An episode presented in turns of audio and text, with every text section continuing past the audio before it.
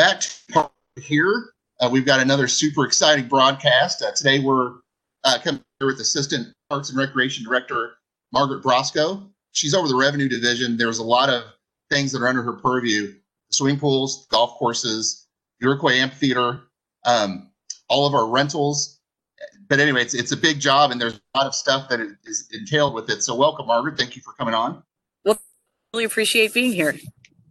Um, the first thing that I wanted to talk about a little bit, really, this is the main topic of conversation because there's a lot to know and think about over the past year, and even when we're coming ahead.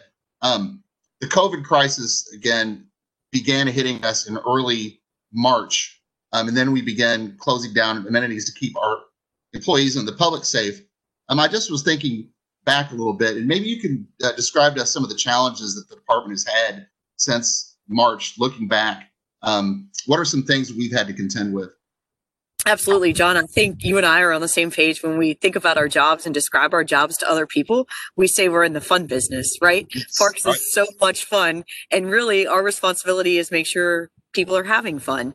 So mm-hmm. when COVID hit and we heard from the health experts about some recommendations that needed to be made, and those recommendations included closing down our playgrounds and our basketball courts and our community centers, it sent a shockwave over all of us because that's what people use to have fun. So our immediate reaction was, whoa, just like everybody else. Okay, what are we going to do to make sure that we're still able to provide smiles to people who utilize our parks in a day and age when this is just completely everybody uses the word unprecedented but that's what it is. I mean if if you would have told anybody a couple years ago hey you're going to have to close your playgrounds down i would be like no we're in the fun department. That's anti-fun.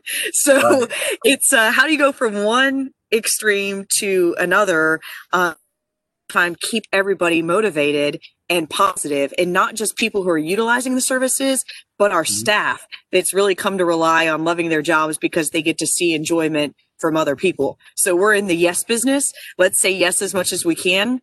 And then all of a sudden it was like whoa you know slam on the brakes and and, and you know, tell everybody they can't do things. So it was uh, you know you you lived through it along with all of us. It was uh, it was it was quite a change. You know, in our staff is no different. You know, we had to learn things on the fly, terms like social distancing, using hand sanitizer, being safe. Um, you know, you can go around our centers or the places that are open, our facilities that are open, and see the tapes that are encouraging people to be safe. Um, how would you rate the way that our staff handled things um, when we've had to make so many adjustments, like you mentioned on the fly? And is there maybe an example of a real success story you think uh, that has come from this?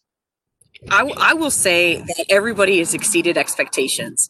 Um, and when you think about it in, in any walk of life, whether you're managing people or you come to work every day, when you think about the cards that are dealt to you, sometimes you're like, wow, how are we going to get through this? This is pretty, pretty intense. Um, the thing that just me away was um, the positive, upbeat nature and willingness for everybody to help. And I think that that is just amazing. And so a couple of, of small examples um, that you could have was uh, when we went through the first phase, really closing down almost everything across the board. Um, there were really, really, if you think about it, um, our operations folks uh, were still cutting the grass and, and cleaning up the trash. And then golf, our golf courses remained open. Uh, pretty much everything else wasn't open. But to see mm-hmm. people who were working at facilities um, that were no longer providing services like our community centers, our aquatics department, our athletics department, their willingness to say, Hey, how can I help? Um, oh, golf courses are still open. Great. Sign me up. What is it that I can do to help out there?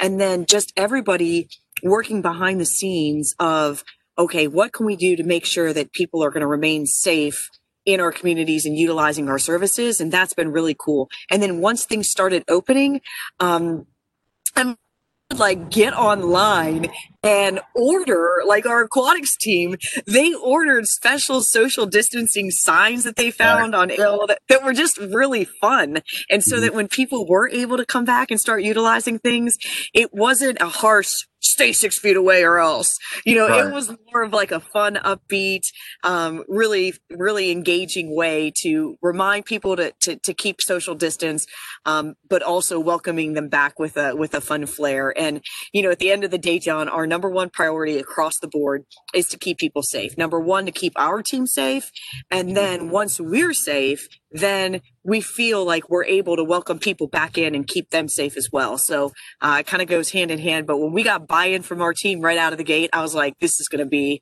it's going to be awesome.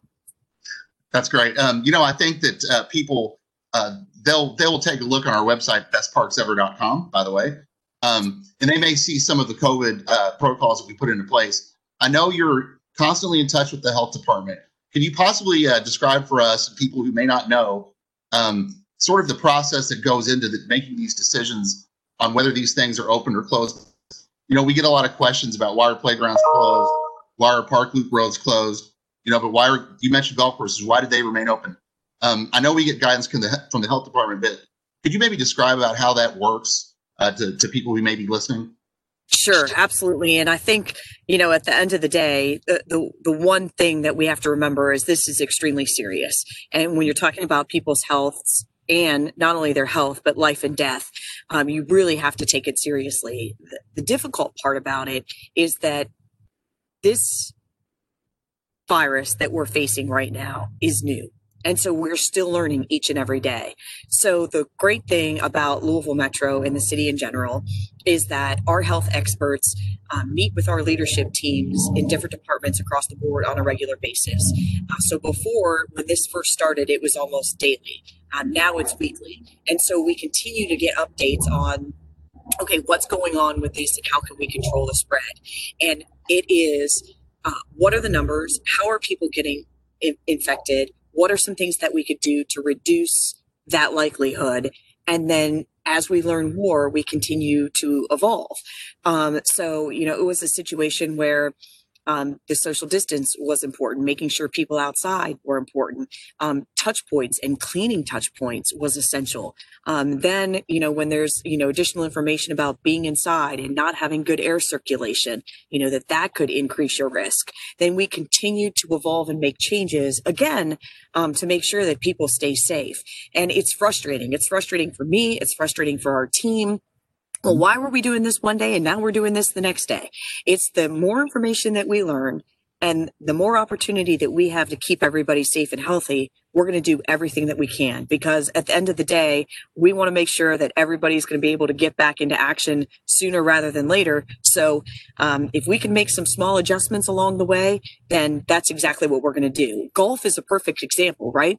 I mean, golf, um, out of the gate, it was single cart riders only. Then we were able to put up barriers in the cart so that people were able to distance themselves and we were able to have two two uh, people in. Um, then there were no no no flags at all. You couldn't you you, you couldn't even uh, right. hit the ball in the hole. And then we were like, oh, we can elevate this with a swimming tube, and and so people can get out there and do that. So it's just continually thinking outside of the box um, to do what we can to keep people safe, but uh, more importantly, to keep people's minds um, fresh and, and healthy and upbeat. So we're doing what we can each day. One thing that I know about Margaret, I've worked around Margaret for, I believe, somewhere in the neighborhood of 12 or 13 years, something like that.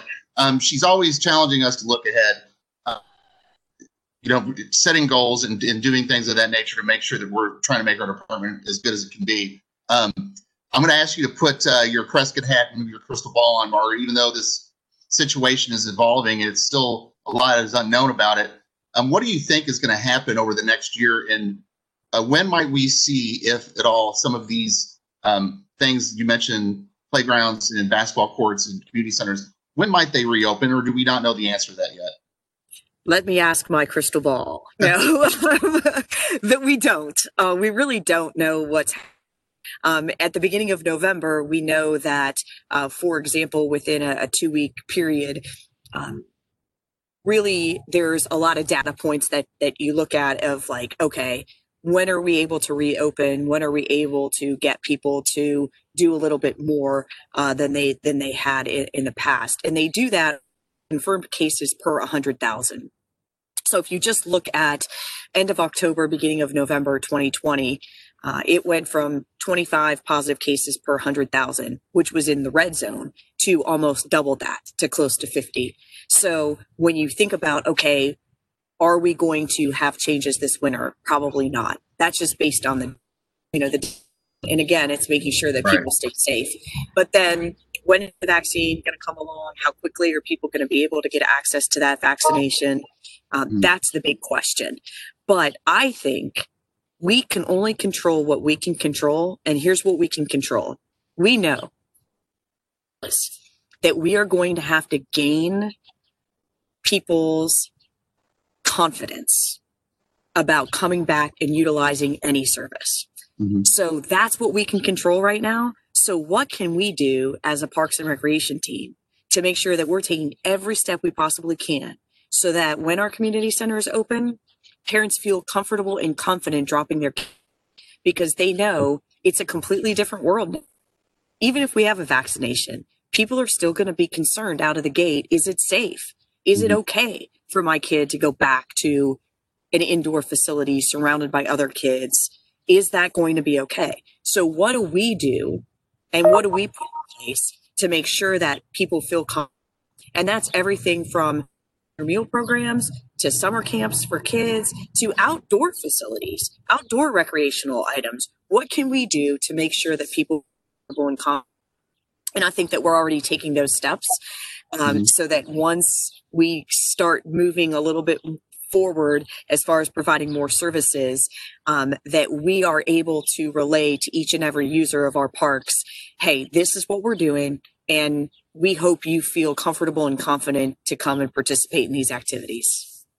Um, so anyway, I, I, appreciate that, and I I agree with everything you said. Of course, um, I have one more question for you. People might okay. know that in a, in a former life, you were a sports broadcaster and journalist in Ohio, which is your home state. Uh, my uh, home state is Indiana. Uh, mm. Our both of our adopted hometown is uh, Louisville, Kentucky which is where we both work. So you're going to probably figure out the question I'm going to ask you. Um, November 21st, Indiana plays at Ohio State. Right now, as we sit here, it's November the 7th, uh, November the 5th, excuse me. Um, so it's two weeks from this Saturday. Who you got in that game up in Columbus, the Hoosiers or the Buckeyes? Well, I'm totally taking the Buckeyes, John. That was uh, that was an easy one. I know the Hoosiers are off to a, a, great start, probably one of the best seasons ever. But I'm a through and through. I love Ohio State. We're just so well rounded on all sides. I mean, I am just telling you, John. I don't know. I'm super pumped and happy for you um, that you guys are having a great season, but that ends on the on the 21st. The whole fact that I could even bring this up and not be embarrassed to talk about Indiana football playing at Ohio State like we actually have a chance is really something. so I appreciate that. Um, thanks, Margaret, for joining us. Um, we're if, if you need to know more about our COVID protocols, visit bestparts.com.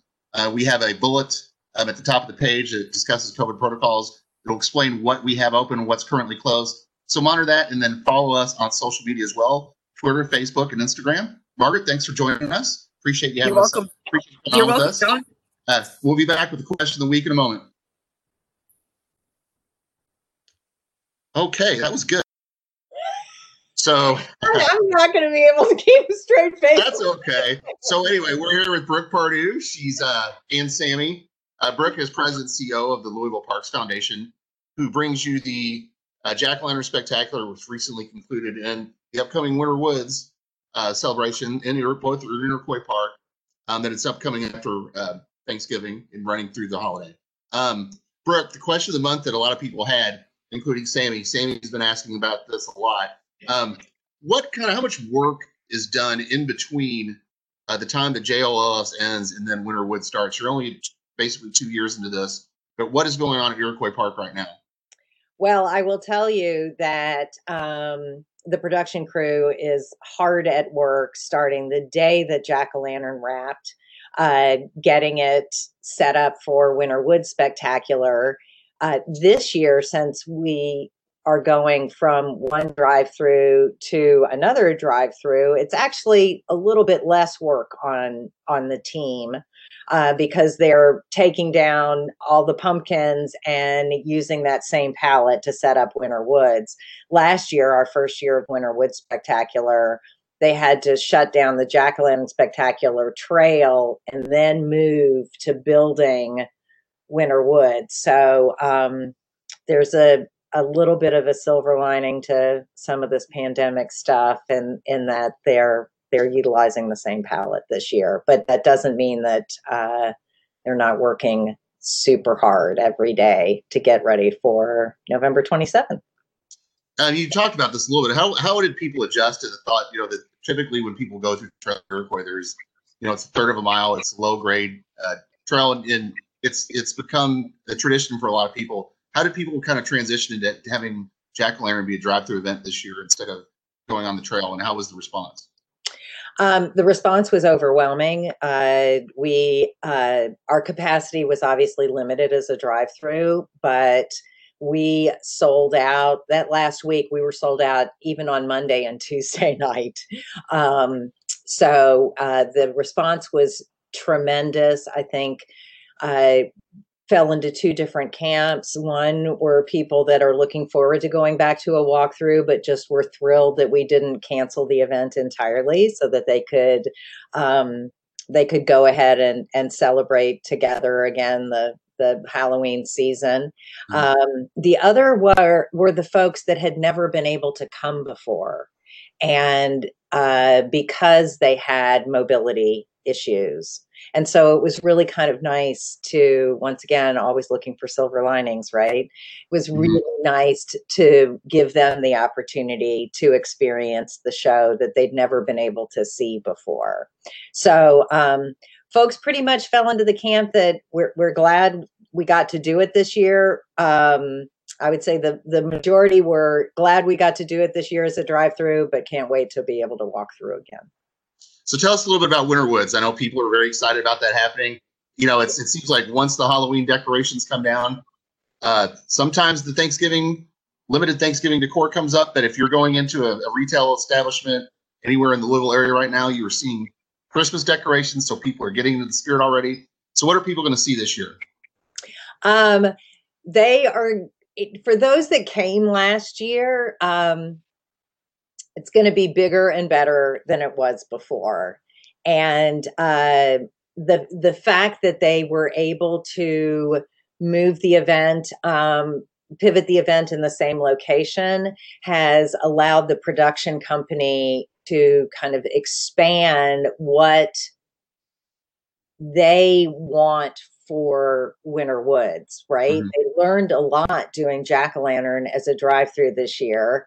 And so they're building on uh, on what they learned in 2019, what they learned during Jack o' Lantern, and Winter Woods Spectacular this year is going to absolutely be even better than it was before. And um, there, you're going to see uh, some things that have transitioned um, so little sneak peek, the the um, scare B and B that was the very first skit during Jack o' Lantern. That's going to be Santa's workshop.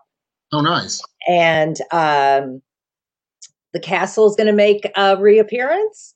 Um, but then all sorts of of new items as well. So the uh, the church, the stained glass windows that we had last year, they are back out again um, with different uh, patterns and designs and, and artistic elements to them. It's uh, it's it's gonna it's and I will also say that one of the things that we learned during Jack o' Lantern is um, how what a better experience it was with things moved closer to the road Mm-hmm. And so Winter Woods this year is all kind of coming in a little bit, and it's going to be uh, a lot closer and and and more experiential as you as you go through. Excellent. And how do we get tickets? Uh, winterwoodsspectacular.org or just Google Winter Woods Spectacular. Uh, the event this year runs from Friday, November 27th. That's the day after Thanksgiving through Saturday, January 2nd. So we've actually expanded by three days over last year, um, opening the day after Thanksgiving. And then because January 1st and 2nd this year fall on a Friday and Saturday, and we also saw so much momentum towards the end of the show for Jack o' Lantern, we thought we wanted to give folks that extra opportunity to come that last Friday and Saturday night. Thanks, Brooke. And do not forget, if you attend Winter Woods, just like you did the Jack o' Lantern Spectacular, you are supporting Louisville's Parks and Recreation System. Um, this is the major fundraiser for the Louisville Parks Foundation. Thank you, Brooke, for joining us. I appreciate uh, you putting up with my dog for a few moments. Um, I love looking at your dog.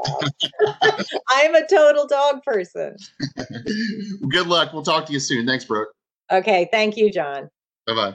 Bye.